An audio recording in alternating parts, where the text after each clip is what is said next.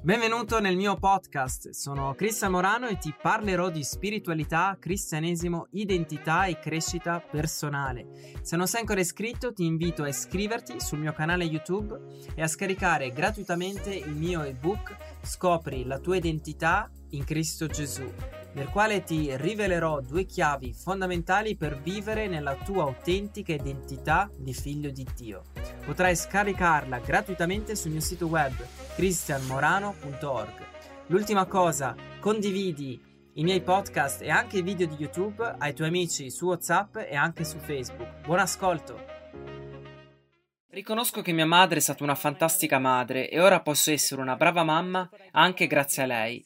Ma lei non poteva essere un padre. Il padre di mia madre è un'incredibile donna e queste due donne hanno il mio cuore, ma anche lei non poteva essere un padre per me. I bambini hanno il diritto di essere in relazione con un padre una madre quando questo è possibile e come società non dovremmo permettere che i bambini crescano senza un padre o senza una madre. C'è molta pressione nei bambini che crescono con dei genitori gay nel rendere i genitori felici e cercando anche di trasmettere per loro in un modo positivo la visione della famiglia gay. E tu puoi leggere questo e molti libri, e non solo nei libri conservativi, ma anche in libri come Family Like Mine, che, che è stato pubblicato da una figlia di attivisti pro-gay, e lei e molti bambini in questo libro ammettono che molto difficile essere onesti riguardo a questo.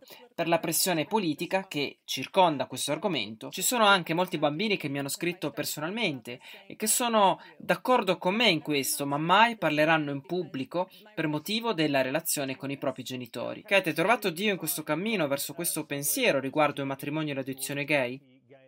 Non sono cresciuta cristiana, ma sono diventata cristiana alle superiori. Ed è da quel momento che hai pensato, creduto che l'omosessualità era contro le scritture, contro la volontà di Dio?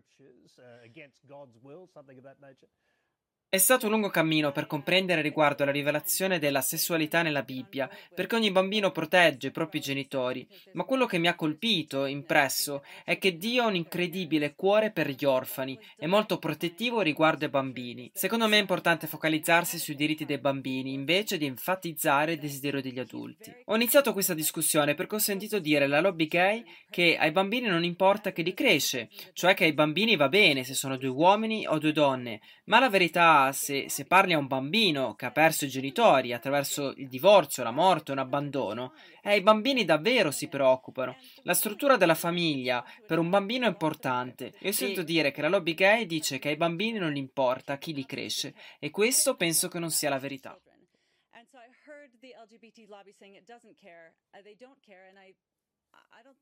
Reality. Okay, um, you also were made